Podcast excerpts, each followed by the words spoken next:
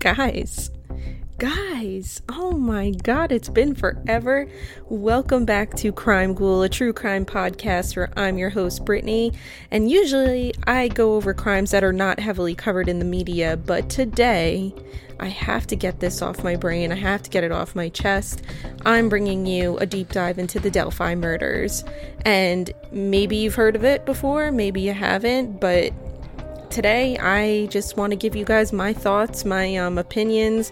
Whether you want them or not is a different story. If you aren't here to um, listen to my theories behind the whole thing, then you might want to just shut this off right now. But if you are interested in exploring different avenues and corners of this case, then well, come on in and go grab um, a glass of wine, maybe brew yourself a cup of coffee, or perhaps take a shot of whiskey because for this one, oh boy, for this one you're gonna need you're gonna need it. As always, guys, thank you so much for joining. I am happy to be back and releasing in the evening instead of the morning is a little different for me, but hey, I'm back and that's all that matters. But after my brief hiatus, I am ready to deep dive into true crime again, my passion, and of course, I'm sure it's yours. Otherwise, you wouldn't be here with me right now. So, let me shut up and let's just get right to it because this this is a good one. All right. Here we go.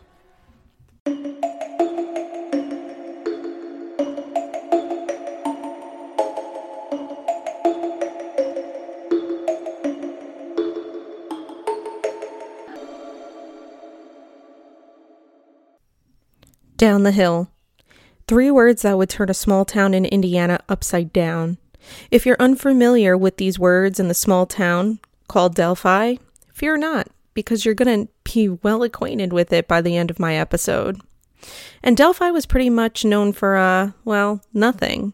From the surface, Delphi is a quiet American town hidden from all the drama, the bad happenings, but you know, it's never that simple. Small towns tend to hold the largest secrets, people. And Delphi? Well, Delphi is a town riddled with more questions than answers, to be honest with you. To tell you this story, I need to take you guys back to February 13th, 2017.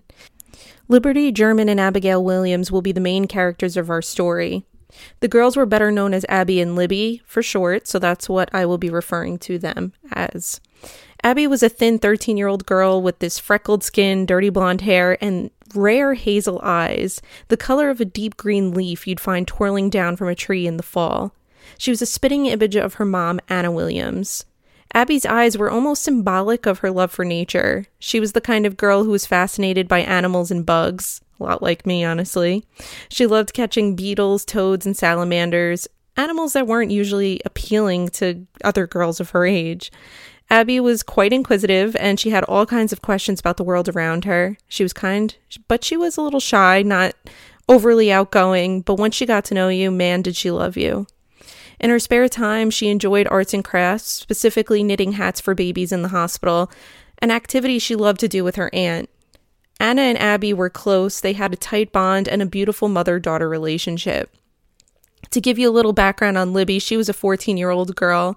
She was heavy set with kind blue eyes and glistening blonde hair. She had an electric personality. She was spunky, outgoing, and fre- friendly.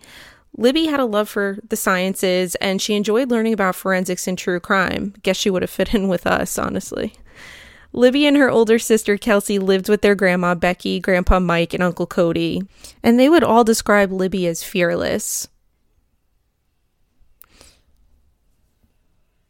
Libby and Kelsey's dad, Derek, lived in the same town as them, but not in the same house, and their mom lived a little bit over 200 miles away in Kentucky. The girls didn't live with their parents on account of their past history with drugs and crime. It turns out that's quite normal in the town of Delphi. Chances are you will find a couple of broken homes. Nonetheless, there seemed to be a lot of love within the family.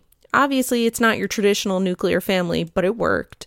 Yet something tells me it didn't work as well as it may have seemed from the outside, but I'm going to get to that a little later. So, February 12th, 2017, Abby went to spend the night at Libby's for a sleepover. It was a Thursday night and there was no school the next day.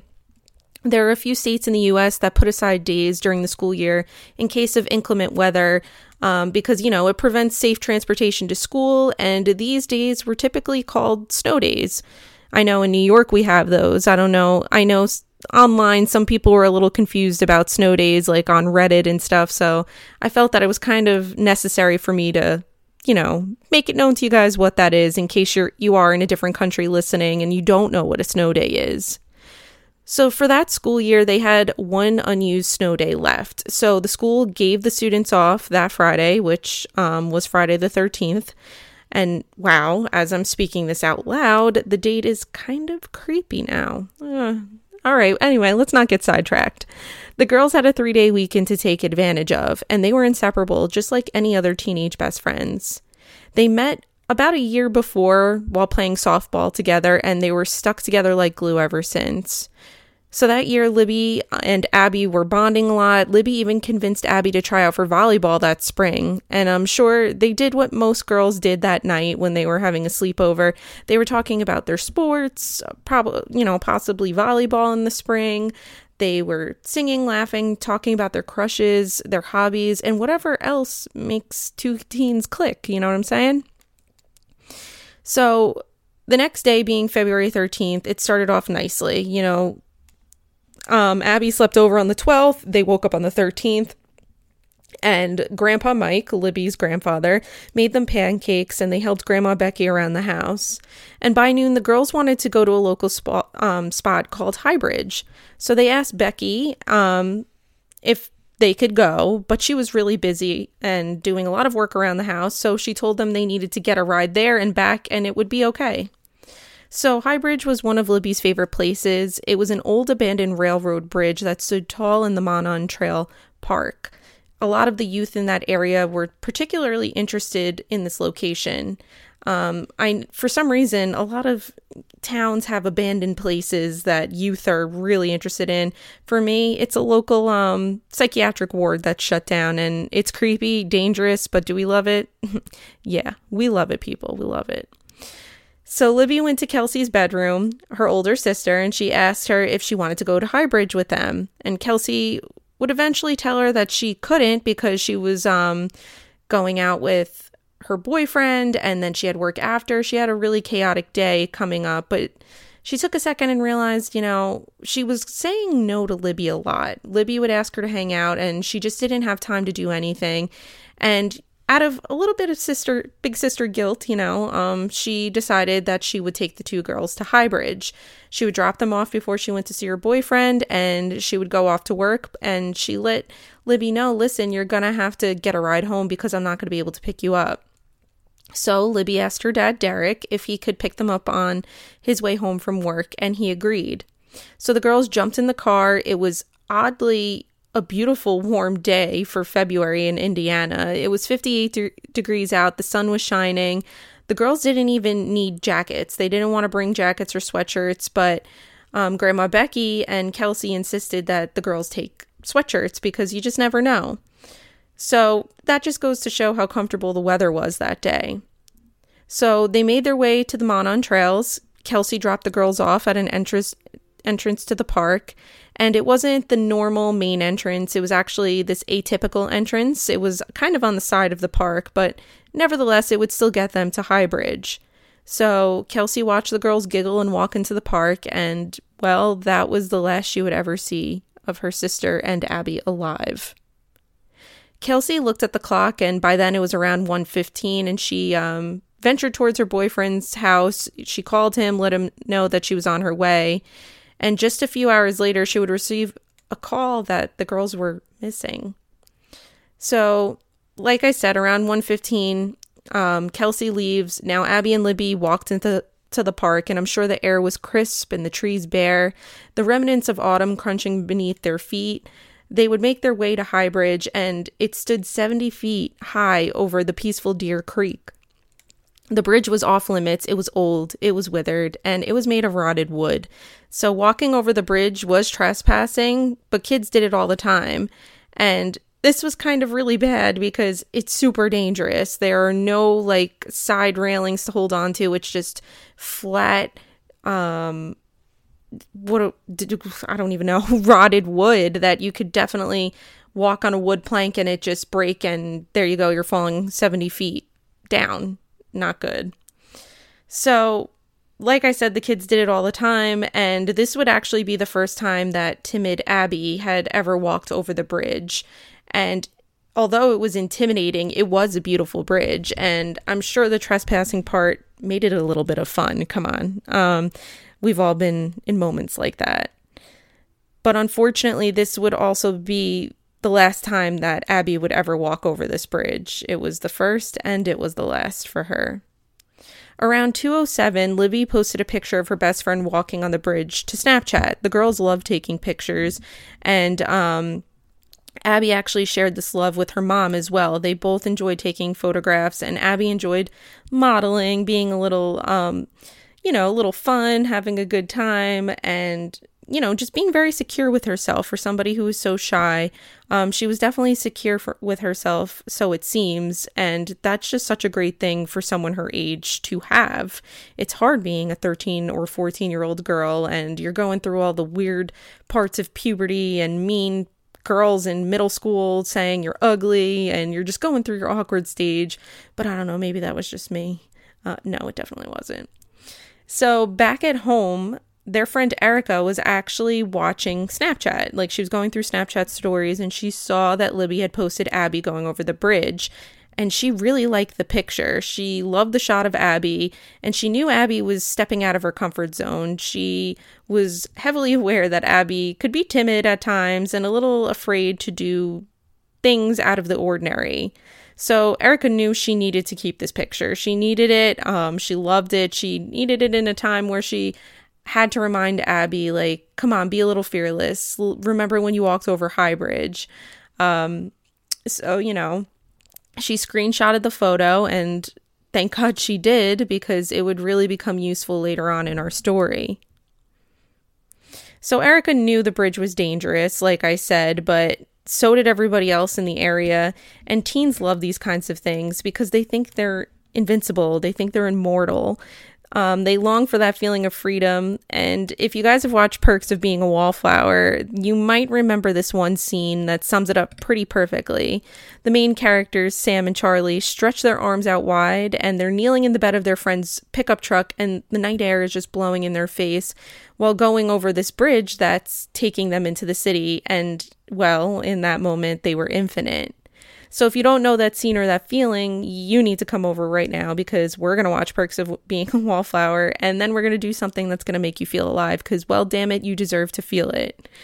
But this is what I imagine um, Abby was probably feeling. It was one of those teen moments where she was like, Ooh, I'm kind of doing something bad, but kind of doing something liberating. Um, it's kind of a beautiful moment in its own way. And I don't know if that makes any sense, but I listen to this story and that's where I just really start sympathizing with the girls because I personally know what it's like to live one of those situations. And you kind of hope for situations like that in your life where you just feel liberated and free and at the top of the world with your friends. And so quickly, Abby feels this, and so quickly, it's snuffed right from underneath her. But anyway, back to our story. Knowing that the photo of Abby would soon disappear, Erica did a great job at Snapchatting. Um, I mean, screenshotting that Snapchat. And that would actually be the last photo ever taken of Abby Williams alive. It would also serve as a very important timestamp. So between the time of 207 when the picture is posted and 3:11 p.m., we have no idea what happened to the girls only law enforcement and the person or persons who killed them truly know.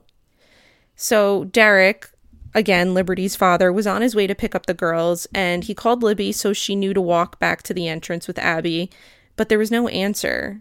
So at 3:14, Derek pulls into the parking lot and calls Libby to let her know that he got there and um, they needed to get their butts to the car, but still no answer he figured she was finishing up with friends or something. Maybe they ran into some friends they knew.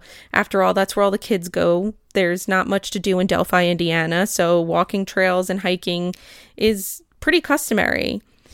But you know, he wasn't too worried at first because the girls knew what time he had gotten off of work and surely they'd be making their way over soon. But then several minutes later, he starts to get nervous. It was really weird for Libby not to answer the phone, especially when she was expecting a call from him. So Derek got out of his car and he headed for the trails. As he reached the point where the trails intersect, he stopped a man that was wearing a flannel shirt who was approaching that intersection and he asked, Did you happen to see two girls up there? And the man replied, No, I did not, but there's a couple on the bridge. So the man with the flannel shirt later becomes important because he's actually a key witness in this case, and he is among the first to give a witness account to law enforcement. So, online discussion forums such as Reddit, where I get a lot of my rabbit hole details, um, actually refer to this guy as Flannel Shirt Guy. We don't really know his name. He's, I'm pretty sure he's anonymous. I never found his name anywhere. But because Flannel Shirt Guy did not see the girls on the trail, Derek started to walk to another trail that would lead directly to the creek edge by 3:30 he gets there but he doesn't see the girls so he goes back to the trail intersection where he calls his mom Becky and tells her about not being able to contact or find the girls. So Derek asks Becky to try contacting them. I guess he thinks like is Libby mad at me? Is that why she's not answering the phone? Does she just not want to leave and she doesn't want to talk to me? I don't know, maybe she'll answer her grandma. But of course, um that doesn't really work out either. So Tara, that's Libby's aunt, she was actually with Becky at the time that Derek had called her, and both Becky and Tara start blowing up um, Libby's phone with calls, text messages, and still just no response. So the terror really started to set in. They knew that that was weird. Libby was in constant communication all the time, and the fact that she was radio silent was bizarre. Her phone was practically glued to her hand at every other part of the day, so what the hell? So I'm sure thoughts began running through their mind, the rationalization and all like, you know, maybe Libby dropped her phone and she didn't realize, or maybe she didn't have any service, but the mind can easily discount these rationalizations. Um, one, well, for one, since Libby always had her phone in hand, she would quickly realize if she dropped it. And two, she always had service at Highbridge. Her family never had trouble contacting her while she was there before, so why would today be any different? And then the mind goes dark, you know, you start to wonder what if something bad did happen to the girls? Why else would Liberty not be answering the phone? And then the panic seeps into your pores a little bit. By four o'clock, Derek makes it back to his car. And at this point, Becky, Tara, and Derek have been trying to get a hold of Libby for now a half an hour with no response. Becky and Tara decide to go to the trail to help Derek look for them. And, you know, they think maybe they were hurt and they couldn't get to the parking lot or they couldn't get to the cell phone. Just so many possibilities were there. They had to be okay. So Tara drives straight to the trail while Becky makes a few calls before leaving her house. And first she called her husband, Liberty's grandpa Mike, who was at work at Subaru in Lafayette, Indiana. And she alerted him of the situation. So Mike decides to leave work and drive to the trail to help search for the girls. He too knows that this behavior is very out of the ordinary for both Abby and Libby. So Becky then calls Kelsey and alerts her to the situation. Like, have you heard from the girls? Um, have you seen them on social media? And Kelsey knows that there was a Snapchat of Abby that Libby posted, but that's really all she heard. So she immediately called work and she said, you know, maybe I could come in later. I have to go help my family find my sister, though. She's missing. She was, I um, dropped off by me at the Monon Trail, so I need to go help look. And thankfully, her job didn't give her a hard time or anything like that. They said, you know, go do what you have to do, take care of it. Which, um, by the way, if you're an employer like I am, that's how you should always be. I know, I know people could be a little sketchy sometimes, but I just I couldn't imagine. Like, could you imagine that work was like, no, Kelsey, you need to come here now? Which I know of some employers that would do that. So just a little food for thought. Be kind to your um be kind to your people, your associates. Take care of them. Anyway. So Tara drives up to the parking area and Derek gets into the car. Um, they go together and he explains to Tara the details of where and what trails he has searched so far. And they briefly wait in the car for Becky and Mike to arrive so they can plan out um, who will go where and search what ground and they really just wanted more numbers so they can cover more ground. Later on, there would be reports of Derek talking to someone in an unknown car in the parking area. And for some, this kind of um, created an unfound suspicion on him in online discussion forums. Like who were you talking to? Who was this random person you were talking to? And like it just goes to show that there were people who were already speculating about the family a little bit. Um but I guess like if you're any other rational person, you could just say, um, I guess he could have been talking to some hiker, like, "Hey, I just saw you come out of the trails. Did you by any chance see two girls?" Like, maybe asking that's not so far fetched. You know what I mean? So, at this point, though, um, Becky's about to leave for the trail. She's waiting for Mike to get home. Mike gets home, and Libby's uncle Cody actually arrives. So Cody is Libby and Kelsey's uncle. He is the adopted son of um, Mike and Becky. So he is Derek's stepbrother. I know this is a lot to take in. It's a bit of a tangled web we've got going on. But Cody is an adopted uncle, basically, uh-huh. and an adopted son and an adopted brother.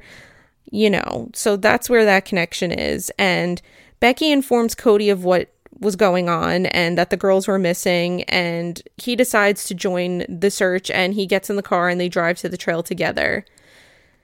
So Cody had actually been coming back home from a mini getaway with friends and um, they start to theorize about which path the girls would have taken if they were trying to walk home. You know, maybe they didn't want to Derek to get there, so they decided to walk home.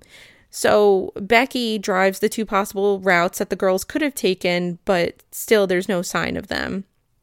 Becky and Cody then get to the parking area and there are no available parking spots, so they park in a ditch nearby. And it should be noted that there were several non family vehicles and people at the trail at this time. So there was activity in this park, okay? It's not like Abby and Libby were the only ones there, and that's really important to keep in mind.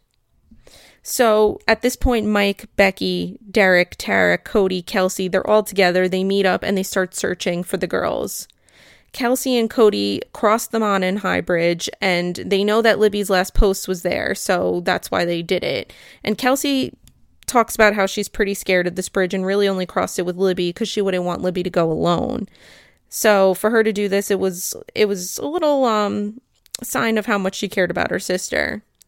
So they arrived at the southeast end of the bridge and they don't see the girls. They can see down a hill to the private driveway that belongs to Ronald Logan, and they spend 20 to 30 minutes yelling the girls' names from there, but they don't hear a response.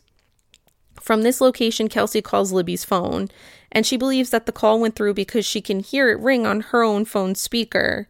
But Kelsey doesn't hear it ringing in the area, which leads her to believe that um, the trail area was quiet enough that if the if um, Libby's phone had been near them, it would have started ringing. They would have heard it, and they didn't. So, in her opinion, in that moment, they couldn't have been close because they would have heard the phone go off. But I mean, it is possible that Libby's phone was set to silent or vibrate, you know, so that could have been a thing. So Kelsey calls her mom, Carrie, the one who lives in Kentucky, to ask if she had seen Libby. And Carrie kind of laughs at this question because she's like, Hello, Kels. Like, I live two, over 200 miles away. So, of course, I haven't seen Libby or Abby. Why do you ask? And Kelsey fills her mom in and explains that they can't find them anywhere in the park, that she dropped them off at the park and, you know, here they are now and there's no sign of them. So Carrie keeps in close contact and decides to head to Delphi the following day. Um, she's hoping that the girls are found, hoping that they are just goofing off with friends and kind of being irresponsible teenagers. And of course, they'd be in a lot of trouble for that, but there's really no reason to believe other than that at this point in time. So Carrie on her own attempts to contact Libby multiple times, which of course proves to be unsuccessful like everyone else. As the search continues, Becky calls um, the cell phone company that they have, which their provider is AT&T, and they ask if it's possible for them to ping Libby's phone so they can locate it. And AT&T says that they can't do that for legal reasons. So sh- Becky asks them um, about cell phone tracking apps like Find My iPhone and Find My Droid, which would allow them to track the phone. Uh, but because of a misunderstanding, Becky ends up downloading the app, and it takes a little bit of time for it to become clear that because the phone that Libby has with her didn't have the app, um, that method actually would not be successful. It wouldn't help in any way.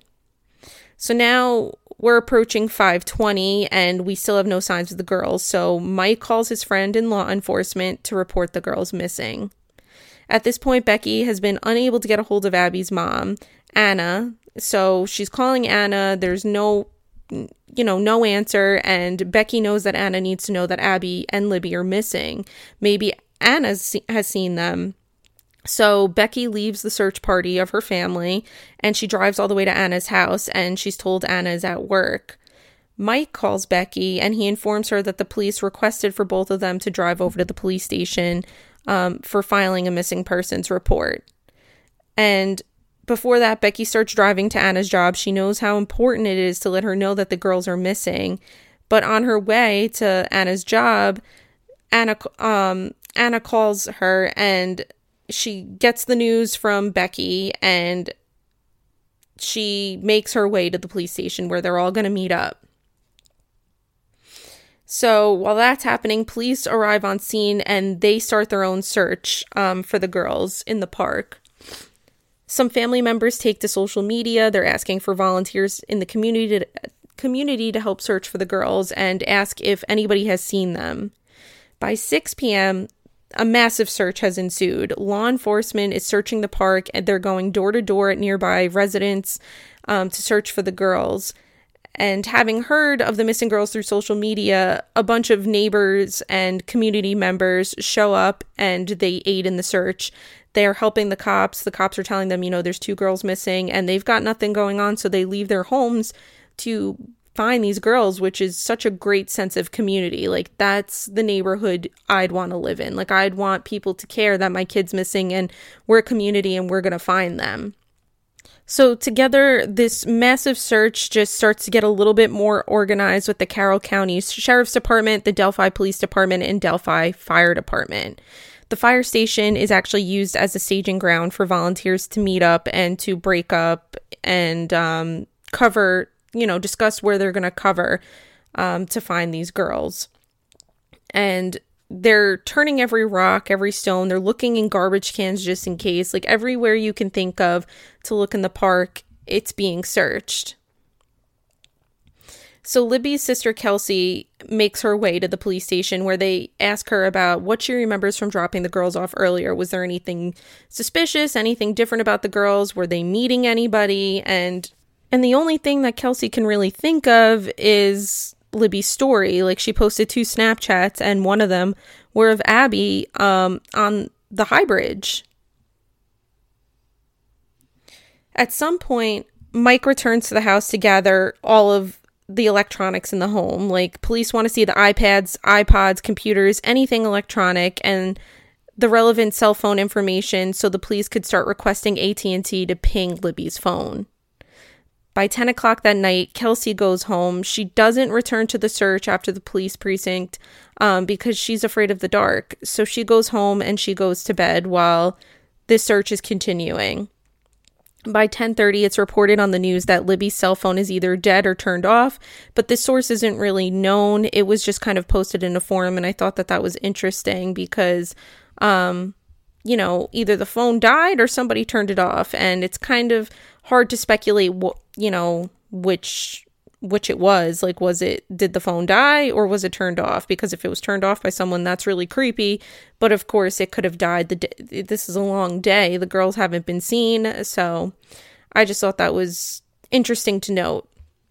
Then by 11:59 that night a news article reports that dozens of deputies Delphi police officers and firefighters had been out searching the banks Drones had also been out, and the drones surveyed the area for thermal and infrared energy to detect the girls. And that's a really interesting technology. It can detect body warmth, and, you know, not to be so morbid, but it can detect, I think, up to five hours um, after somebody dies. So, like, I don't know the specifics or the degrees and temperature, but like, let's say I died right now, um, they'd have five hours for a drone to be able to detect my thermal infrared energy, my warmth, really. But the drones only picked up the searchers and animals in the area. There were no signs of the girls. There was constant body movement, so people looking around in hordes trying to find the girls, and then what would seem like deer. By midnight, the um, officially sanctioned search was called off by law enforcement due to the darkness and a concern for volunteer safety. So the search was then planned to resume the next morning. It was interesting. This is probably not that great for the police department to do, but they originally were going to call dogs in to sniff out the girls, like try to get a scent. And instead of allowing the dogs to come, they end up turning them down. They're like, no, no, no, you know what? We don't need them, which is a little weird and just annoying, honestly. So, Carroll County Sheriff Toby Les- Lesenby, I don't want to say that wrong, but I think it's Lesenby, says in a new- news release that there was no reason to suspect foul play or to believe that the girls were in any immediate danger, which I find really bizarre. But anyway, he's basically stating that the biggest concern was exposure to the elements. So Becky Patty is begging this man and law enforcement not to stop searching for the girls. And he turns around and explains to them that, you know, oh, um, Libby and Abby, they're youthful, they're young, they've got youth on their side, they should be okay to survive outside for a night. You know, it's just it's just an evening in Indiana overnight with um skimpy little sweatshirts on, nothing. It's fine. They're gonna be fine. Who knows if they're even outside? Which I would have been going ape shit, and I'm sure Becky was, but you how do you tell somebody that? How do you look somebody pleading to find their children or their grandchildren? How do you look them in the eyes and say, "No, we'll we'll we'll start it up later"? Like I don't know. I, I get it. You got to make sure everybody's safe and whatnot, and I can understand that. But like, why not keep officers out there? Like, I know they have to work the next day, and it is a small town, so that means it's a small department. And if everybody's exhausted, who's working all day? Totally get it. But they also had um, the state police there too. So I don't know, little little bizarre if you ask me. So firefighters and civ- civilians unofficially continued the search throughout the night. They said, "F you guys, we're gonna keep looking for the girls. You can go to bed, but we're looking." Mike ends up driving Becky home to get some sleep. Um, she's so upset, so just drained from everything that's going on. I don't blame her. Um, so Mike brings her home, and on their way home, they observe so many flashlights and people just everywhere. It was like a sea of stars. If you've ever been to a concert and, you know, it used to be people take out the lighters, you know, and sway back and forth to the music. Now you take out your iPhone, you turn on your flashlight, you sway back and forth. It was kind of the same thing. And it almost brought tears to Becky's eyes because she was just so grateful for the community support for um, the search for her grandchild and her grandchild's best friend. So after dropping the distraught Becky off, Mike goes back to the trail to continue searching. Around 2:30 a.m., law, enfor- law enforcement receive a ping of Libby's phone and it's near High Bridge. So they go back out, they return to find the phone, and they come up with nothing. It is like finding a needle in a haystack because all of the previous year's fall foliage is on the ground. There's leaves everywhere. So chances of this phone being brushed under leaves is pretty high. So they have the ping and a general location, not the exact location, and needless to say, they come up with nothing. So volunteers continued to search into the night, and by the next morning, an eerie fog had rolled into Delphi, and it really symbolized what was to come. News outlets had been covering the missing girl's case all night, and they mentioned that Libby was last seen wearing a tie dye sweatshirt, gray pants, and black and white Nikes, and Abby had last been seen wearing a gray zip up hoodie, jeans, and sneakers. So by 10:20 a.m., volunteers began gathering at the Delphi Municipal Building to continue searching for the girls. Law enforcement confidently told locals that every part of the park had been covered. It was all searched, like everything. The hills, the little divots, um like I said before, garbage cans, like everything. The local neighborhood neighborhood, the creeks, um that Monday they plan to have actual like divers go in to the creeks and the waterways, but other than that, there were no signs of the girls anywhere. So by 12:15, the def- the fire department split volunteers up into groups and they went into different places. Some of them looked around the town of Delphi, and some of them were way out in the country near the High Bridge. But according to Kelsey, it was nowhere that her sister would have went voluntarily. So Kelsey's group was actually sent to High Bridge, and another group that went to High Bridge were in charge of covering the other side of the bridge. And Kelsey was standing on the trail that's right under the bridge, looking out into the woods, when somebody yelled up that they had found a shoe. The volunteer asked what shoe were the girls wearing? And Kelsey says, well, Libby was wearing a black and white Nike. And sure enough, it's a black and white Nike. So Kelsey's like, that's my sister's shoe. The searcher that had asked that question took out their phone and they saw two deer in the distance moving and they noted that the deer were paying attention to the ground. So, kind of intelligently, if you ask me, the volunteer zooms in on the camera to get a better look and as they were inspecting, um, he was able to notice that there were two, what looked like two people laying on the ground. And that's when he knew he had found them. Kelsey felt herself wanting to run. Um, the volunteer was like, Oh my God, we found them, we found them. And she just wanted to go go to Libby, but her feet weren't moving. She wanted so badly to see the girls that she wanted to know that they were okay and alive, but quickly she realized the terrifying truth. The two bodies that lie ahead were no longer living. She felt everything closing in on her. She felt the pain, the sorrow, all of it just taking over, and she began to weep. A volunteer nearby had just lost her brother, and she was having that conversation with Kelsey. So she held Kelsey close and hugged her with all of the love and care she could possibly blast into one hug. Other volunteers held her back so she would not see the horrible scene, and from what law enforcement say, it was gruesome, and it was the stuff nightmares are made of. Many officers are still haunted and affected to this day by what they saw at the crime scene. The rest of Libby's family was notified, as well as the Williams family. Carrie Liberty's mom was just four blocks away from Monon Trails um, when she pulled into a local gas station and her phone began to ring. It was Derek, her ex husband. She answered with hope Did you find the girls? Crying, he told the mother of their child that they did find them, but they were no longer with us. Carrie let out a deafening shriek and grief overcame her.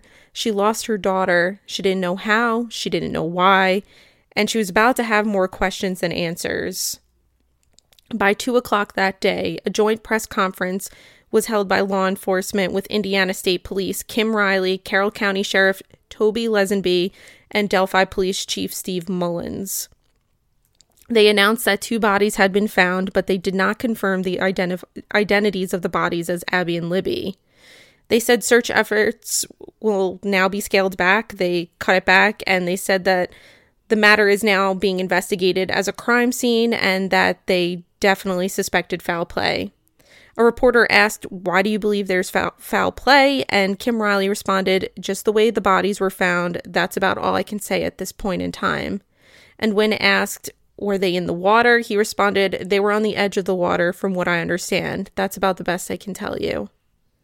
By midnight the next day, autopsies concluded that the bodies were, in fact, Abby and Libby. At 3 p.m. later that day, the Indiana State Police and the Carroll County Sheriff's Department held a news conference confirming that the bodies found Tuesday were those of Liberty German and Abigail Williams. They say that the case is being investigated as a, do- a double homicide. And within a few days, police released little to no information regarding the case, but what they did make public would open various doors of speculation and possibility. On February 22nd, law enforcement released an audio recording where the voice of the suspect, though in some degree muffled, is heard to say, down the hill. It was at this news conference that officials credited the source of the audio and imagery to German smartphone and further regarded her as a hero for having the uncanny foresight and fortitude to record the exchange in secret. Police indicated that additional evidence from the phone had been secured, but that they did not release it as not to compromise any future trial. By this time, they were giving a reward um, for any um, helpful information in regards to who committed the murders. The reward was $41,000. So I'm going to play the clip for you guys so you can hear what is believed to be the killer. It's only three words and it doesn't tell us much. There was additional video that Libby recorded, but we don't know what the context was. We do not know how long it was, and we do not know everything about this video. Please ask people to come forward if they recognize this voice.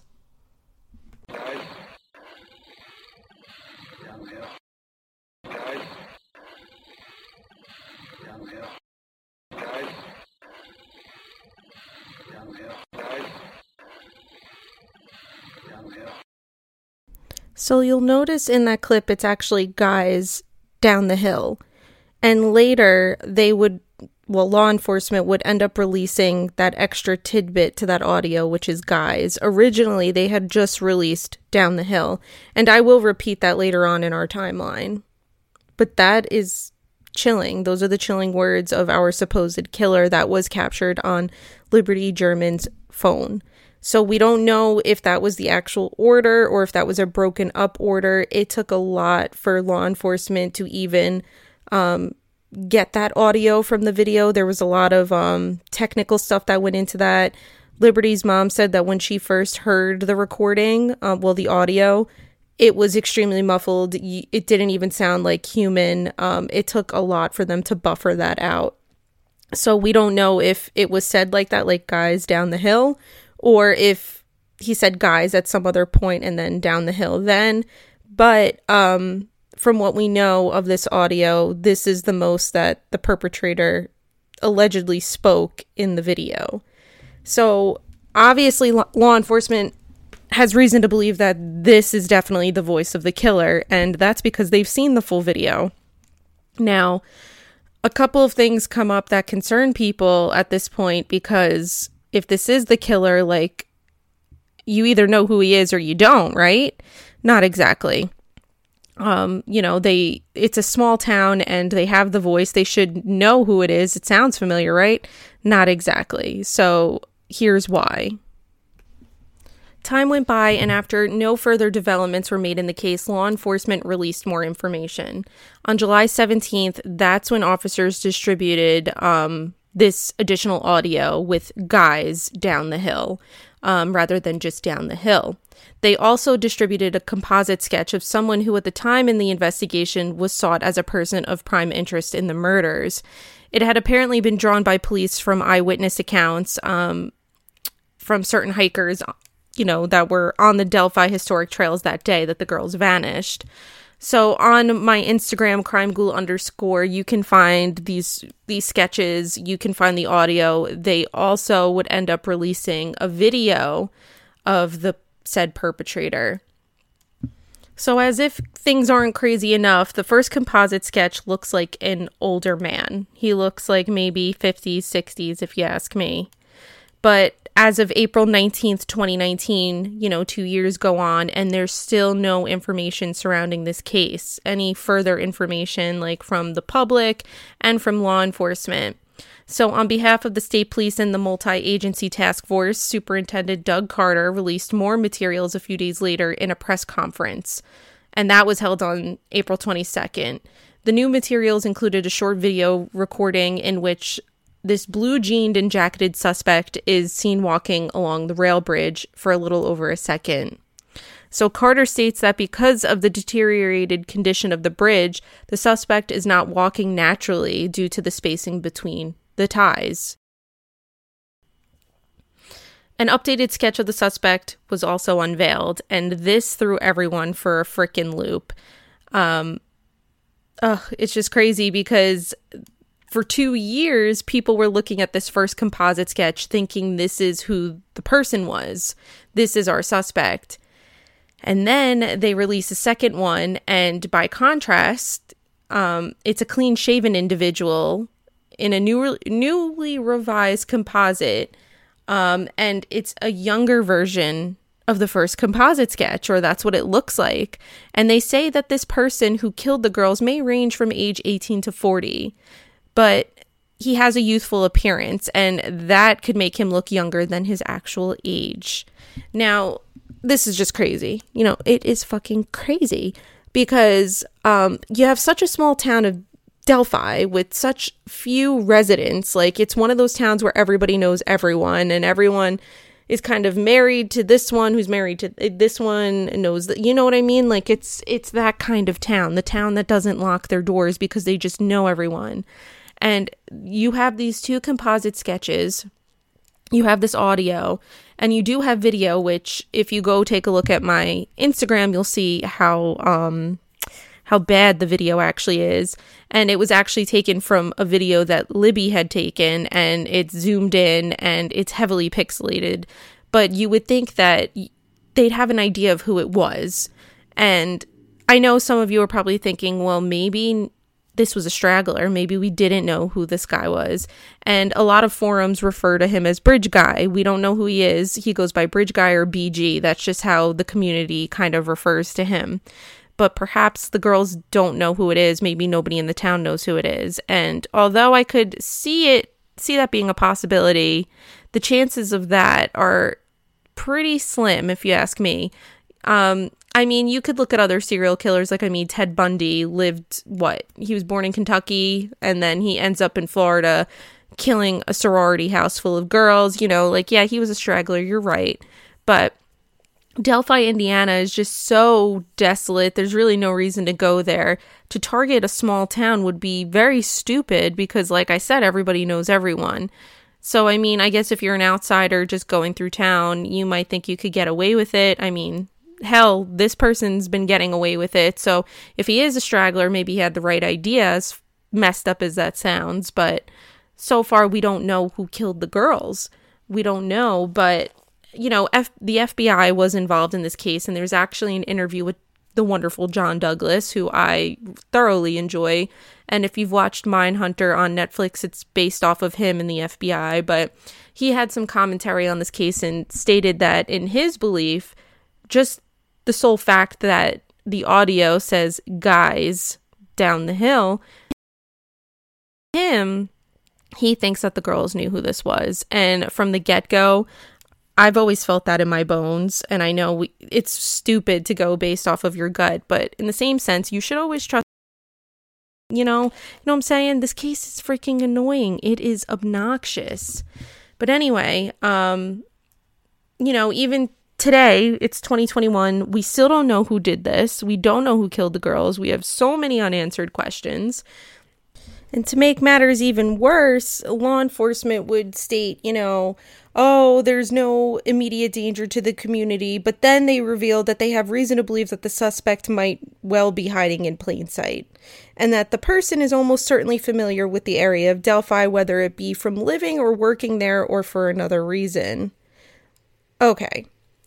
How stupid is that? How contradictory?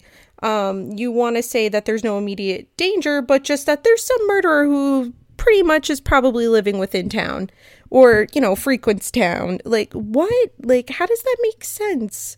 So, as you can see, this case is extremely murky, and I'm sure you have a bazillion questions. So, I'm going to state some common questions and give you answers based on my research, which, beware, a lot of it is speculation, and a majority of it is rumor. It sucks. There are so many holes with this information that it's difficult to know what's true and what's not. So, if you're familiar with this case, chances are you have heard of the podcast Down the Hill. And it's great. It explores this case from the ground up, and that's what the creators claim. They give you the facts, they have interviews with the police, with this one, this local, whatever. I'm not knocking it all it at all. It was a lot of work done clearly these people are extremely passionate about the case and are extremely passionate about getting justice for Abby and Livy. Libby, and I found it very helpful in the sense that they were really good with the timeline for timeline purposes. But other than that, there was a lot left out. A lot of information that was leaked through Reddit and other internet sources, and I suppose I get it. Um, they try to focus on just the facts, what's concrete but they fail to acknowledge that something is seriously wrong with this case. they fail to point out the shortcomings of a lot of the information.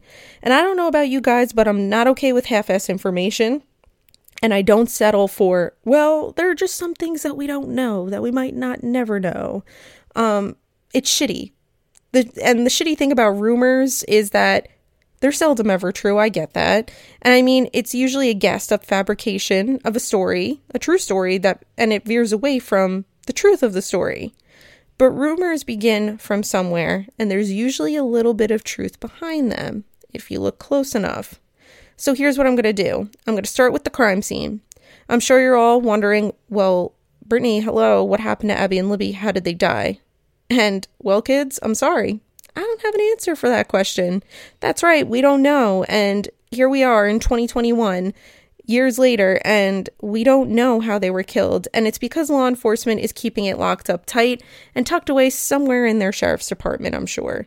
And don't get me wrong, at first I thought it was for good reason, but after being an outsider looking into the town of Delphi, I have some uneasy feelings about this investigation. So let's let's begin.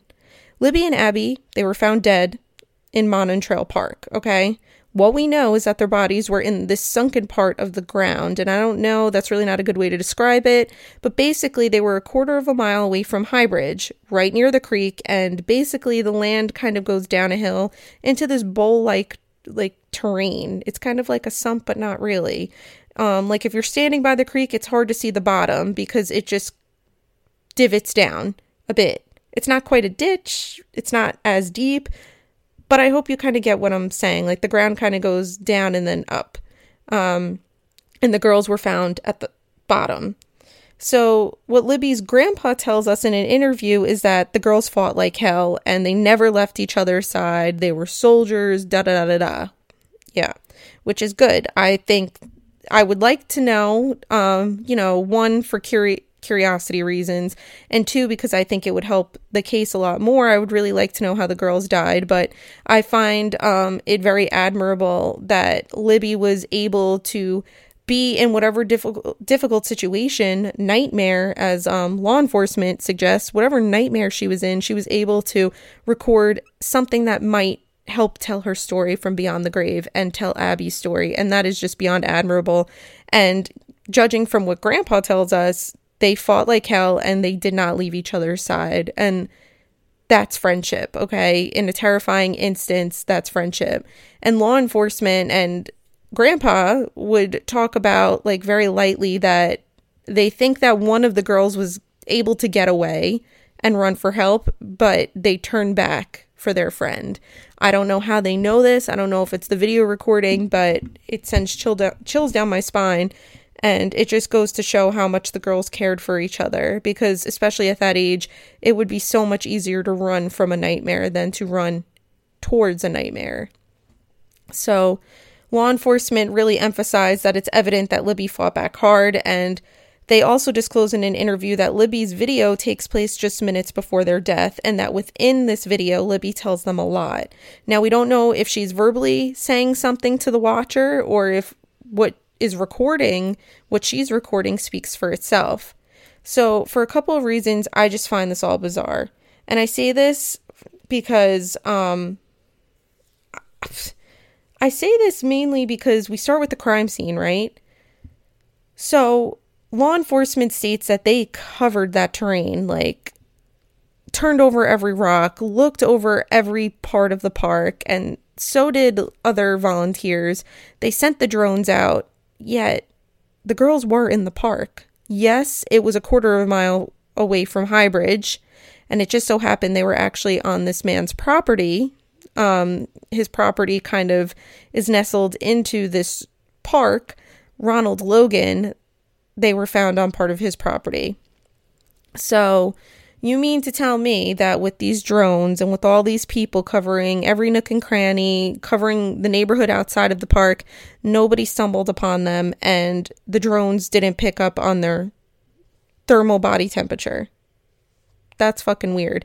This whole time frame was extremely short. It was quick. The girls posted like Libby posted that picture at 207. Her dad gets to the park by 315. There's no sign of the girls. So either they were taken and they were killed, or they were already dead in that park, or they were dying in the park, and there's just no sign of them. I don't know. This rubs me the wrong way. I get it. It was away from the bridge, and no matter where I look, I can't get a confirmation as to whether that part of the park was covered or not. And I think someone would know. I think they would know if they walked into this divot and, um, you know, covered it. And it's right by, it's on Ronald Logan's property. So I find it bizarre that I can't find anywhere online whether it was actually looked at or not. So that's bizarre. Um, I find the grandfather's interview a little bizarre because it was a few days after. So, of course, I'm sure the family knows a little bit more than the public knows about how the girls died. And he says they fought like hell. They stuck to each other, you know, stuck with each other, um, never left each other's side. And there's a couple of things I gather from this. I find it interesting. Like, it's like, how do you know all of this? Do you know because um, law enforcement told you? Does law enforcement know because of the the very short video? They said that the video is really not long and they disclosed that there's not a whole lot of more of verbal like any verbal information that would be beneficial to the public's knowledge. But then they also describe it as being a nightmare. Like it's just very vague for something that has to be a really short video for something that happened in a very short amount of time. Um, it seems like they know a whole lot. And I mean, a video can tell you so much. I know, like, you can go look at a video of Britney Spears, and we've got people decoding a bunch of shit and free Britney, all that stuff within a TikTok. I get it. But there's just something very strange about it. Um, you know, you try to put it all together, and it just doesn't make sense. And then it gets stranger. Now, there's these leaked text messages online on Reddit. I'm going to post them. And it's about the state of um, which Abby and Libby were found when their bodies were discovered. And there's a man named David Erskine, and that's Abigail Williams. That's Abby's uncle. And his text messages are released um, or leaked. We don't know if they are actually his or not. Like, there's no one to say, yes, these are David Erskine's, and like actually have proof of it being his cell phone number or anything like that.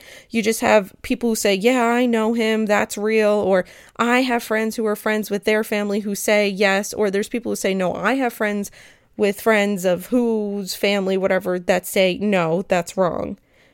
It's crazy. We don't fucking know. That's the problem. But basically, these um, text messages give us a little insight as to what happened. And if they are true, it's extremely disturbing. And allegedly, Libby was found almost decapitated. Her throat was cut so deep that om- her head was almost cut off. And um, it was very gruesome death for Libby. But and for Abby, she was stabbed in the heart and kind of stabbed in the neck, like the the jugular, basically. Um, so, on one hand, you've got a really messy, gruesome death, and yes, Abby's is too, but it almost seems like Abby was targeted at points that would have killed her quickly. And then the text messages kind of go into the fact that um, Libby had a scarf around her neck at her funeral viewing, and even this online, I can't find any information from anybody that went to the funeral there's speculation, there's that text message, but there's no one out there who could really say, yes, I was at the funeral, and yes, the girls were wearing scarves, or Libby was wearing a scarf. So that's difficult. And from what I read in the Reddit rabbit holes, they had open caskets. So Libby, I mean, if she was killed as gruesomely as it's is said, they did a really good job at covering it up during the viewing. If there was a viewing, here's the thing we don't know. And um, it sounds like there was overkill. And if you're a crime buff like me, you know what that means. When there is overkill done to somebody, it's personal. Chances are someone knew Libby and they were or they knew someone who was very close to Libby who loved Libby and they took it out on her or they have a personal reason and maybe Libby looked like somebody and like the mother like the person's mother and they hate their mother, so they're like re-killing their mother by killing Libby, if that makes sense. And then for Abby, it's almost as if she had a quicker death. You know, you're going to bleed out a lot quicker if certain arteries are gashed. I know that's really bad to say, or if you're stabbed directly in the heart. Whereas if your throat is slit, slit and you're almost decapitated, you're bleeding out a lot slower and you're half decapitated, which is awful. And then it said that Libby had no pants on, um, but nobody confirms if there was sexual assault or not. So it's just crazy. Um, if her pants were down and there was no sexual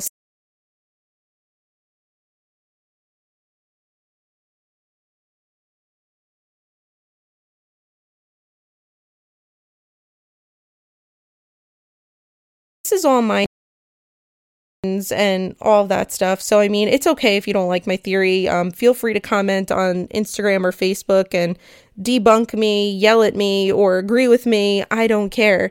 Um, let me hear your theories. That would be awesome. But also, there were some text messages that said there were like baby dolls, like naked baby dolls, spread out around the girls, and that the girls were like right next to each other and like just some really bizarre shit. Like, that's freaky. And um, law enforcement would go on to mention that the killer left three signatures. Um, now, that's interesting for a number of reasons. Usually, serial killers or people who kill a lot um, leave signatures. And how do you know that this man left signatures unless this person has killed before? Like, because for something to become a signature, like, um, I'm trying to think of a good example, but like I don't even know how to explain it, but let's say your signature is um I guess like is BTK a good example? Like bind, torture, kill. That was his.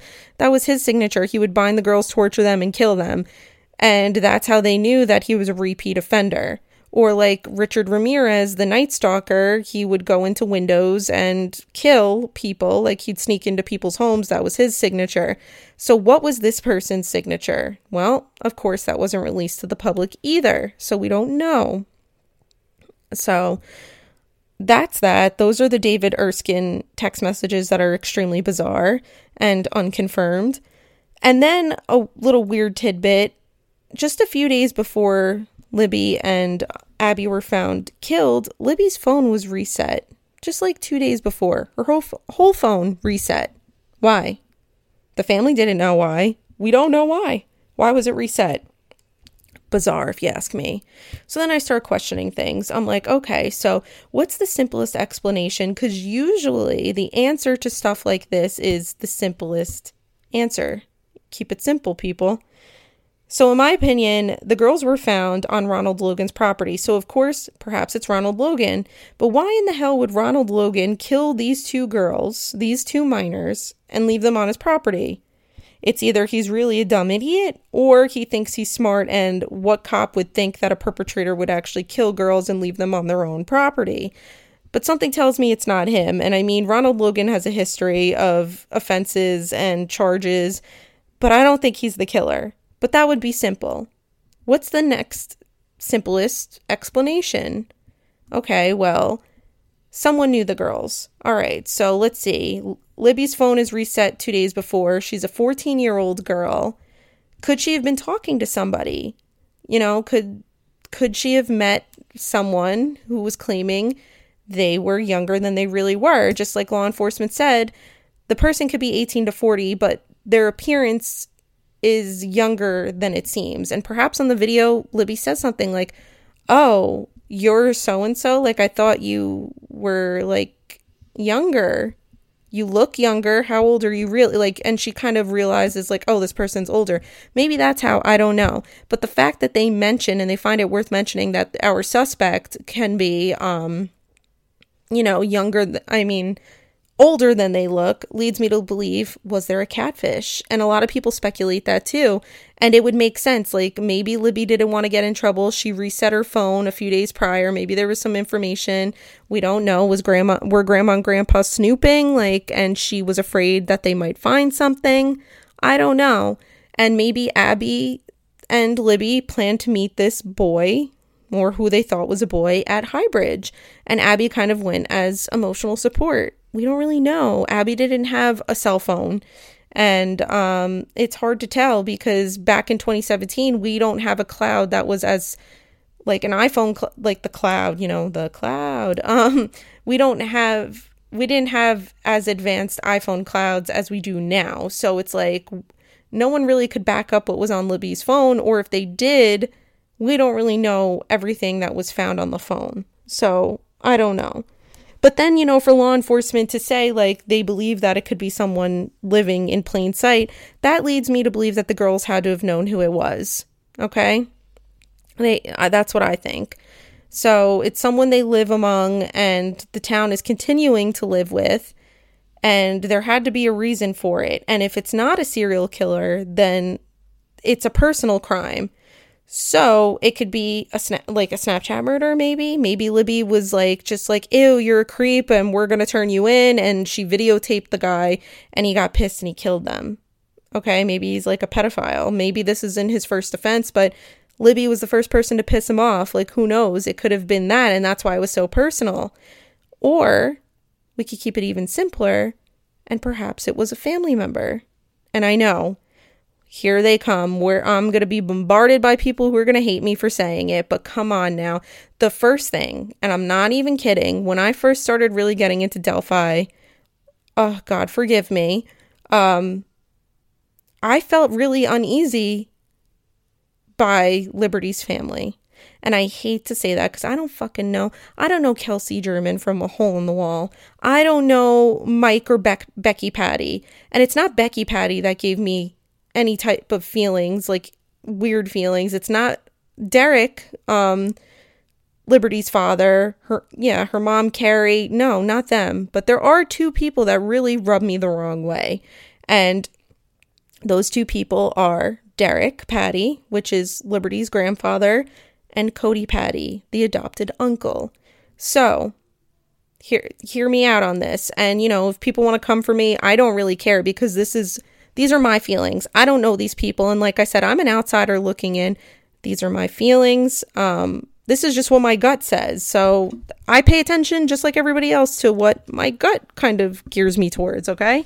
And as I started thinking, I was listening to it, and you know, there was mention of Kelsi crossing Highbridge um, with Cody looking for the girls, and I kept thinking, like, who's Cody? Is that her boyfriend? Because we know that when Kelsi dropped the girls off, she was going to her boyfriend's house right after. So I'm like, where's the boyfriend? Like, Kelsi's kind of strange. Like, there was just something about her, like, in her interviews, like, I almost feel like she enjoys the interviews too much. And again, everybody's different, but when you look at I've watched a lot of 2020 people, okay? When you watch 2020 or Dateline and you're interviewing the families, they're not as bubbly as and enthusiastic and it almost seems absent of feeling. And again, it's just from body language and from what I see. I'm no expert. It's just what I see. So I started asking questions in my head. I'm like, all right, so who's her boyfriend? So I look into the boyfriend, whatever, not really important. And then I go down a Reddit rabbit hole that mentions Cody Patty and um this really really disturbing thing. There are rumors that at some point one point or another, um, Kelsi and Cody were in a relationship or they were having a love affair. Now, at the time of Liberty's disappearance, Cody was 30 years old. Kelsi, 17, Libby, 14. So apparently there had been some love relationship going on, something weird. And I was like, oh God, this is all speculation. So annoying. If, if only I could find something to kind of confirm this. And then I stumble upon a blog post, which I will post to my Instagram, that Kelsi German had made. And to paraphrase it, it is really blurry to read, really difficult. It looks like nobody wants any traces of this on the internet. So, is it really Kelsi's blog? I'm not sure, but people who had followed her at the time screenshotted it and said, yes, this was Kelsi German's post. And it's talking about a man. Um, there's no mention of the name, but just suggesting that at the time, Kelsi was a younger girl who was kind of groomed groomed into love with this older man that she really adored and just absolutely loved and quite possibly could have been her first love. And then it goes on to say um, that it was a very forceful relationship, that she knew it was wrong and there were certain things she didn't necessarily want to do, but to make him happy and because she loved him, she wanted to prove that she loved him. And it, it was kind of a relationship like that your typical grooming and very sad and whatnot. So, you know, the blog post goes on to talk about how they're not together anymore and that he has found a new girl and she's 18 years old and her she was terrified of her parents finding out about the relationship. The grandparents knew about it, yada yada yada. The story goes on and on and on. But basically, what I've gathered from this blog post, um, because Cody did have to move out of the um, out of Libby and Kelsi's home with her grandparents, he was with an 18 year old girl and he was older, you know, substantially older than this 18 year old and is, was getting married to this 18 year old. And it was all just clicking. The, the key was in the right hole. Okay. That sounds really bad, but you get what I'm saying. Like things were making sense. I was like, oh shit, like making these connections. All right, whatever. And then I find something even worse, if you could believe that. So, of course, it seems that Kelsi German was a victim of sexual abuse and grooming by her adopted uncle. And now Cody and Cody Patty and Mike Patty have this great bond. Um, Mike really loves Cody. So this kind of is starting to throw me off a little bit. Then I'm like, all right, Cody said he was away with friends in another state when he rolled into the driveway and Becky was leaving to go search for the girls. He joins. Okay, well, his alibi there is a little um, convoluted and there's holes in his alibi. Some say he was line dancing in Kentucky with his friends for a few days, and then others say he was at work. There's no concrete alibi, which bothers me. And as I said, it gets a little more disturbing. So, what I find is that there are rumors that Libby was pregnant. And this is really crazy and could sound far fetched, but could just make so much sense. So she was pregnant on Wikipedia and on the missing persons flyers. I know Wikipedia is really not that great of a source, but I'm just saying, like, I found this in multiple locations, including the missing girls posters. Um, Libby was reported to weigh 200 pounds. In her pictures, she does not look like she weighs 200 pounds. She looks like she weighs less than that. And, you know, Abigail weighed 100 pounds, which makes sense. But looking at pictures of Libby, I'm just like, 200 pounds, that's like pushing it.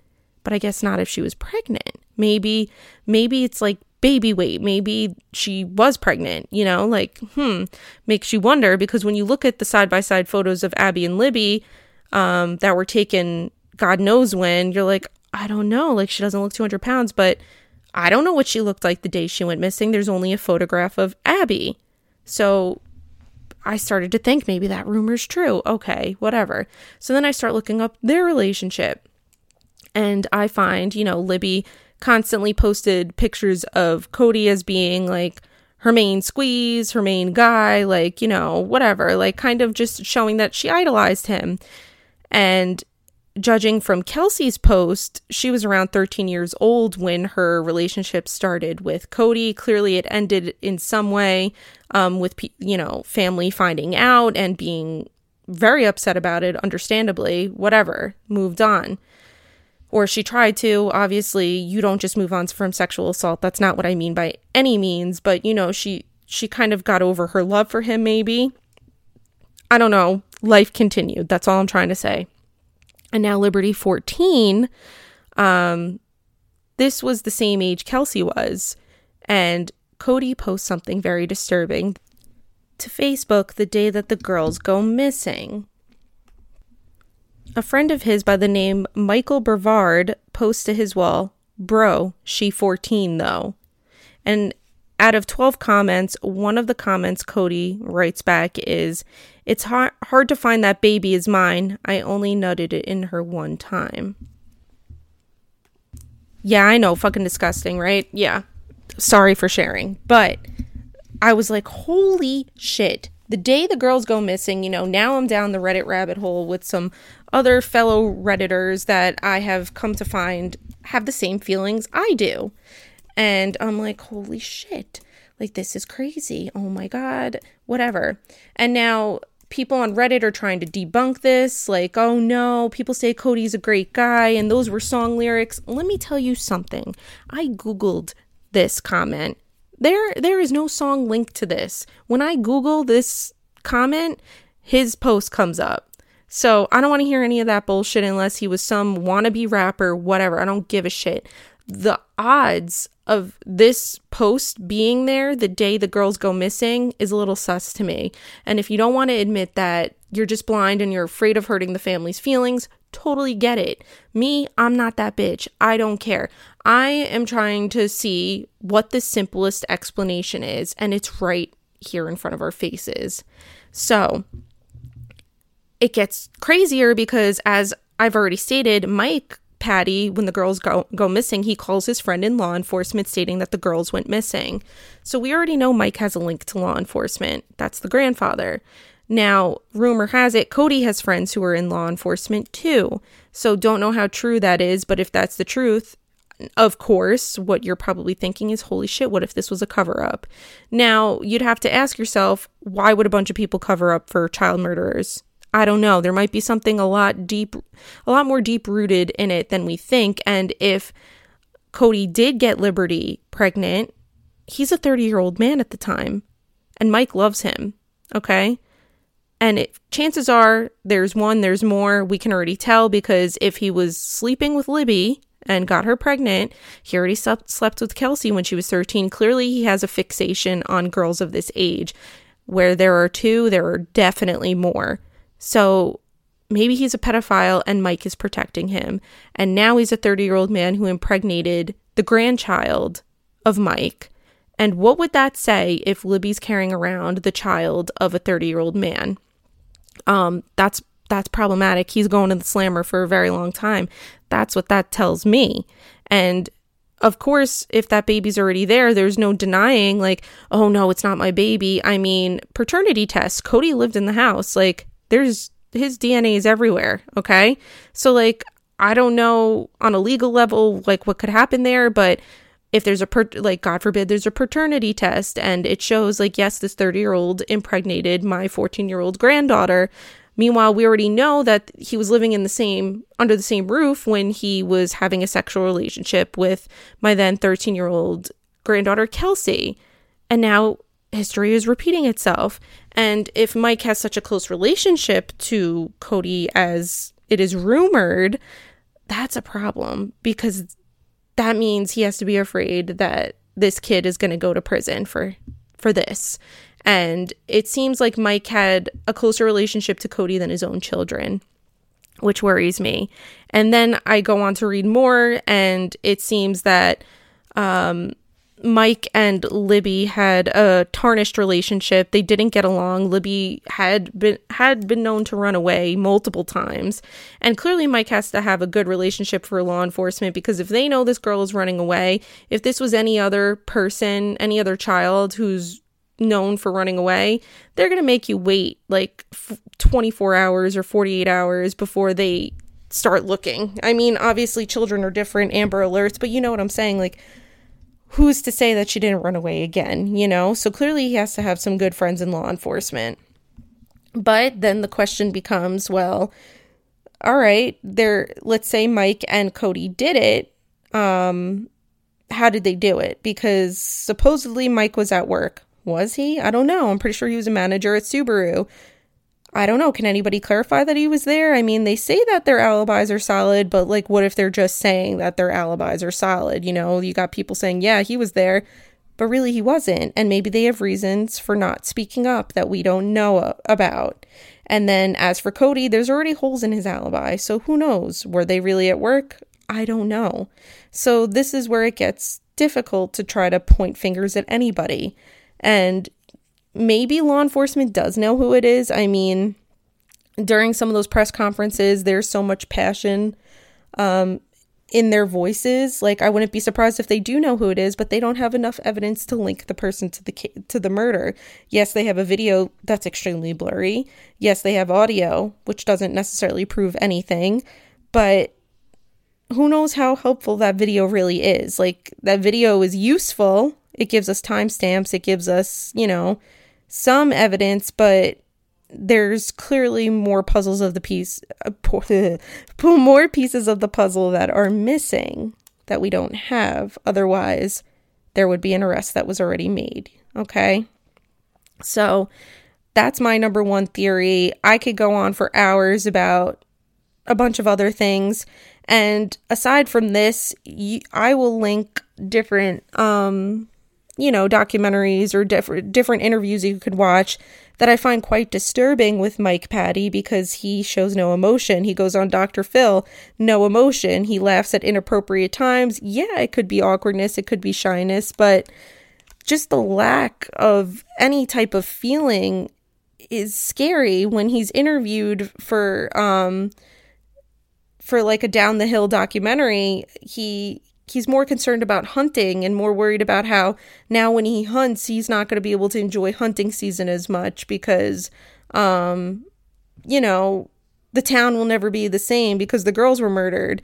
That's a little it's just such a distant distant thing to say. You would think like oh maybe hunting won't be the same anymore because i used to take libby and now i don't have libby here with me to like enjoy our time in nature. I don't know something like that don't you think? And um when remembering Libby, he would bring up these passive passive comments about like how oh yeah, Libby was the type where it was always oh, give me 1 minute, always on her time, like you know, like just weird things. Nothing like oh, she was smart, she excelled in science. No, it was like these weird little things like oh yeah, it was always on her time. Like I mean, maybe I'm looking into this a little too deeply, but you know, it's just very strange. You listen to Becky Patty or Carrie talk about liberty and it's all about um you know, she was a kind, loving, outgoing person. And then you talk to Mike Patty and he's concerned about how like you ask her to pick something up, like her backpack off the floor, and oh no, give me a minute. And then kind of uneasily laughs. Like that's your that's what you have to say about about your granddaughter? Like, I don't know. I just found it very odd. And again, I've got no proof or anything. Who the hell? I don't know. I'm I don't know. Maybe I'm crazy, guys. Maybe but maybe I'm not. Mm, I don't know. So that's my speculation. And not only that, but the day after, uh, well, the days prior um, to the girls being their corpses be, being identified as actually being Libby and Abby, um, there are photographs of Mike with scratches all over his hands, and he does fit the first composite sketch, and Cody could definitely pass for that second composite sketch. So perhaps there were two of them, not just one of them. After all, I'm the girls are 14 and 13 at the time. I mean, I would think that maybe they're a little more difficult to apprehend um, than, say, a five year old, you know? So maybe two people were needed. Who knows? Like, there's just so many possibilities. It just seems endless. And I mean, let's say it wasn't those two. Like, how did one person take down two girls like this? I mean, perhaps the predator came with a gun if it was a Snapchat killer, if it was just a random straggler coming into town looking to prey upon girls. Um, they could have easily used a gun to persuade them down the hill to wherever he wanted to take them. But my main theory is that Grandpa and Cody are a little fucking sketchy. Okay. But other than that, there are more suspects. There are plenty of suspects, actually. And the thing I find most interesting about all of this is one suspect was just named about a week and a half ago when I really started diving deep into this case because it was just it was weird. Like something was just calling me. Delphi, I don't know, Crime Junkie did an episode, Killer on the High Bridge, and for some reason I was driving in the car the other day. I was like, I kind of want to listen to that case again. I never really went into it. I know it's bizarre, so let me take a look. And as I'm like going down these rabbit holes, I get a notification on my phone, a news alert that a possible connection has made been made for a person of interest um, who could be linked to the Delphi murders. I'm like, what the what are the fucking odds? We just passed the four year anniversary, and all of a sudden, this person's coming out of the woodwork. But before I get to him, there are other suspects. Um, let's see. Ronald Logan, I already mentioned, which, um, again, his property, they were found on his property. And I find it bizarre that a search warrant was only um, gained as of March 17th of that year. So the girls um, were dead on April 13th and 14th. Yep, that's right. Um, Libby was declared dead, apparently. I mean, not on April, I'm sorry, on February um, 13th. That was Libby's date of death. And Abby had a different date of death. It was April 14th. So rumor has it that Abby actually lived longer than Libby. Um, I don't know the truth of that but that's what's stated online on Wikipedia. Again, not always a great source. I don't really truly believe anything until I can actually see the autopsy reports that we might never be able to see. But anyway, um, the girls were killed on the on February 13th and 14th, and it's not until March 17th that a search warrant is obtained. But again, I don't think Ronald Logan did it. Then there's Paul Etter, who was named a suspect. He was um, known for raping women in the community, and he was on like a five hour speed chase with the police. Um, they were trying to arrest him, and he ended up killing himself. I don't think he's, um, a, you know, I I don't think he's worth really exploring because the women he assaulted were mainly like in their 20s, early 30s. These girls are teens, so different age ranges, which is like something that just suggests to me I don't think he did it. Then there's Kevin Sellers, and he was submitted on a Delphi tip line. Don't think he did it, but it, that tip line um, actually led to solving a cold case because he killed his uncle. Then there's Daniel Nations. He was um, 31 years old, and when he failed to register as a sex offender, he was arrested in Colorado because he was threatening hikers with a hatchet. Now, I found this one interesting because I'm like, all the way in Colorado, why are they looking at him? And then they say the hatchet, and boom, in my head, it, it just makes sense because if Libby was decapitated or almost decapitated, like uh, those text messages suggest, maybe a hatchet was um, the murder weapon. So, I mean, that one could be possible. I would be interested in entertaining that. Maybe this guy goes to national parks or just hiking trails and he waits with a hatchet and he terrorizes hikers. And he's a sex offender, already a registered sex offender. So, perhaps Daniel Nations is up there, in my opinion. Then there's Charles Andrew Eldridge. Um, he's 46, a former security guard and he was arranging um, to meet th- a 13 year old girl for sex and he was actually caught in a sting operation. He was really talking to a cop the whole time. And he had a morbid fascination with missing children. Like he had it posted in his house like he was on forums and stuff for missing kids and he also had a fixation on young children including young boys. So he could be up there too definitely. Um creepy and then there's Jason Wilhelm. A suspe- he was a suspect in multiple rapes in Indiana. He prowled on Facebook users and he dosed a man with date rape drugs. He had an extensive criminal history, but again, dosed a man. That's an adult, not a teenager. So I don't know how um, valuable he is as a person of interest. And then um, for a little while on Wik- Wikipedia, David Erskine, Abby's uncle, the one with the text messages, he was just listed as a person of interest, but there was really no reason. And I'm sure there are more suspects. But this one that just hit headlines last week or about a week and a half ago really freaking jerks my chain, all right?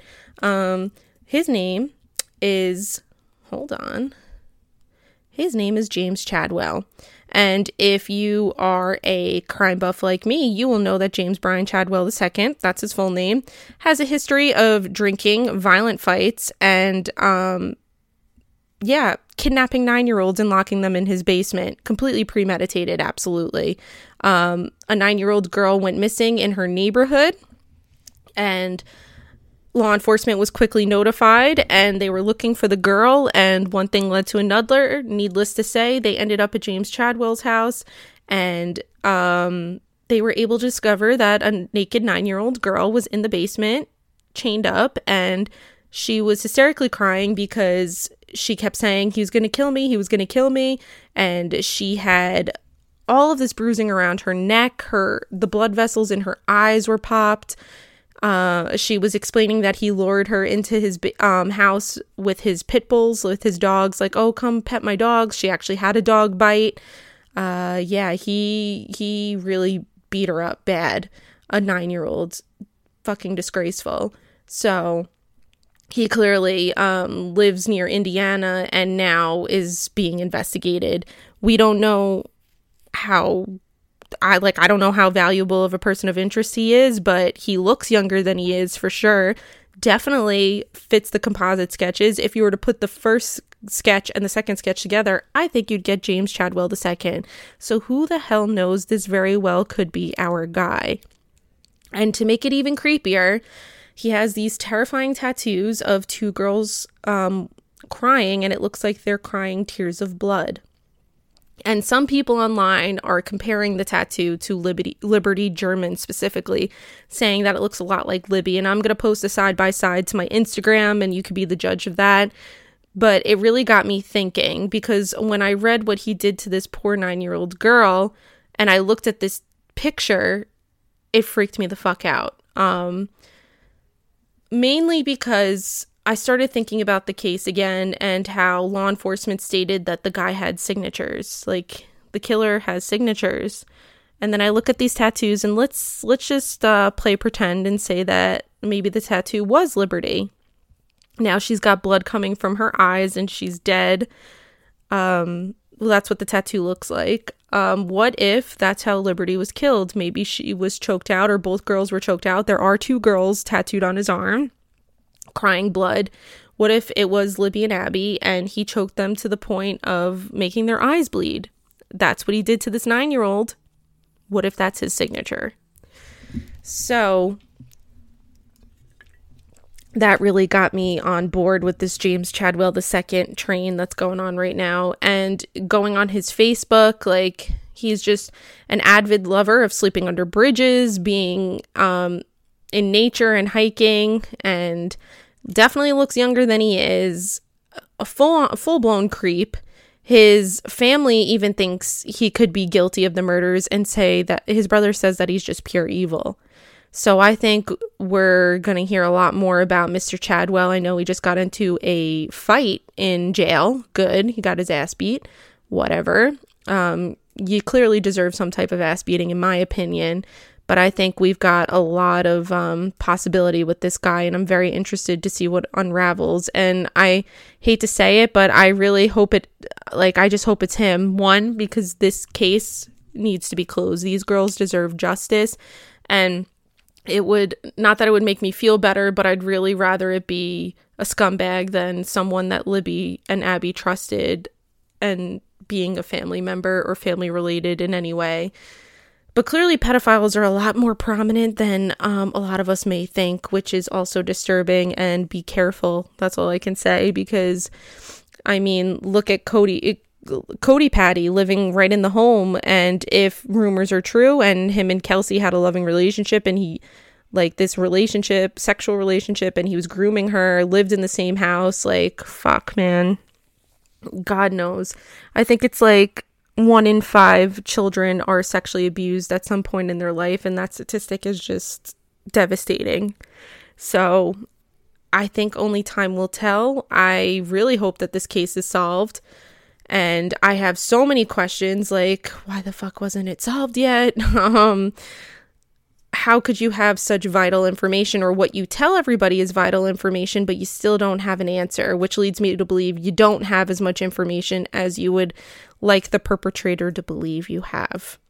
So that is my thoughts on Delphi and I could go on longer and I could really touch base with all of these suspects if that's something you guys want to hear. So who knows, maybe I'll end up doing a part 2 of Delphi because there's just so much more to explore that I haven't even mentioned or come close to mention mentioning.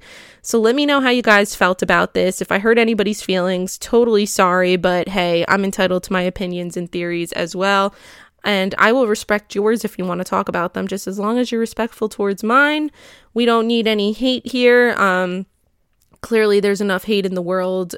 We need more positivity and light, especially when talking about such dark freaking cases like this one. So, Thank you guys so much for listening. I really appreciate you joining me. I'm sorry this episode is late. Um, I'm actually just done recording, so you guys are gonna get this like nice and fresh. I said it was gonna be out by nine. As I'm concluding right now, it's 9:41. God bless. So sorry, but shit, your girl's been busy, and I just can't believe I've still been getting listeners while I haven't been around. That's awesome. Next week is my 30th episode. I'm about to hit 3,000 listeners and downloads, I should say. And I'm thinking a giveaway is coming up in the future, so let me know what you guys would like to see. Hit me up on Crime Ghoul underscore. That's my Instagram. You can find me on Facebook, Crime Ghoul, Twitter, Crime Ghoul. Um, go crazy. I love friends. I love friends, especially who like to talk about morbid stuff that my fiance doesn't like to hear about, and most of my friends might judge me for. And uh, yeah, for you gory individuals out there who don't mind discussing theories and ideas or cases like this, talk to me. Let me know. I'm very interested in the forensic aspect of things. So, all right. That's all I got for you guys. I'm happy to be back. Happy to be present with you. I hope you enjoyed today's episode. If you're looking to support me in any way, give my podcast a share. Sharing on Instagram is really helpful if you want to um, put me in your story or anything like that, um, just to help me gain some traction, get some more people who might be interested or sharing me on any social media platform is something free you could do that would help so much. Or if you are an Apple Podcast listener, if you could go and leave me a rating, leave me five stars if you absolutely love this episode. Um, and if you absolutely love what I do, maybe leave me a comment on there too. That's always nice. Or if you're looking for other ways, um, to keep me doing something that I love. What would help is if you check out my link tree. I do have merch for my podcast. I'm extremely happy and proud of it. I've worked so hard to do this. Um, and I, I mean, obviously, I don't, I don't make a whole lot of money from doing this. Uh, I would, I freaking wish it could be my full time job, but it can't. so if you're looking to, um, support me in any way financially, check me out on my link tree. And um, yeah, go nuts if you're feeling generous. If not, you listening and you being here with me is all that matters. And having friends who talk about stuff like this is what truly matters to me. So, good night, true crime community. After finishing a lengthy thesis for my psychology master's degree and doing hours of research for this case, I am officially slumped and I'm going to hit the hay. So, be safe if you go hiking, like a lot of my loved ones do, who decide to go by themselves. Be careful. Drop me your location. Let me. You want to let somebody know where you are? Let me know. Um, ugh, it's just so scary when people I care about go hiking or go like to these big parks by themselves. I've just heard way too many um horror stories. But enough of that. Um, yeah, let me know where you're going if you have no one else you could tell because I care about you. Know that somebody cares about you. All right, have a great night. I hope you guys have a lot of peace in your week and find some time for relaxation and self care self care because you need it. I almost said self scare. okay, love you guys. Bye.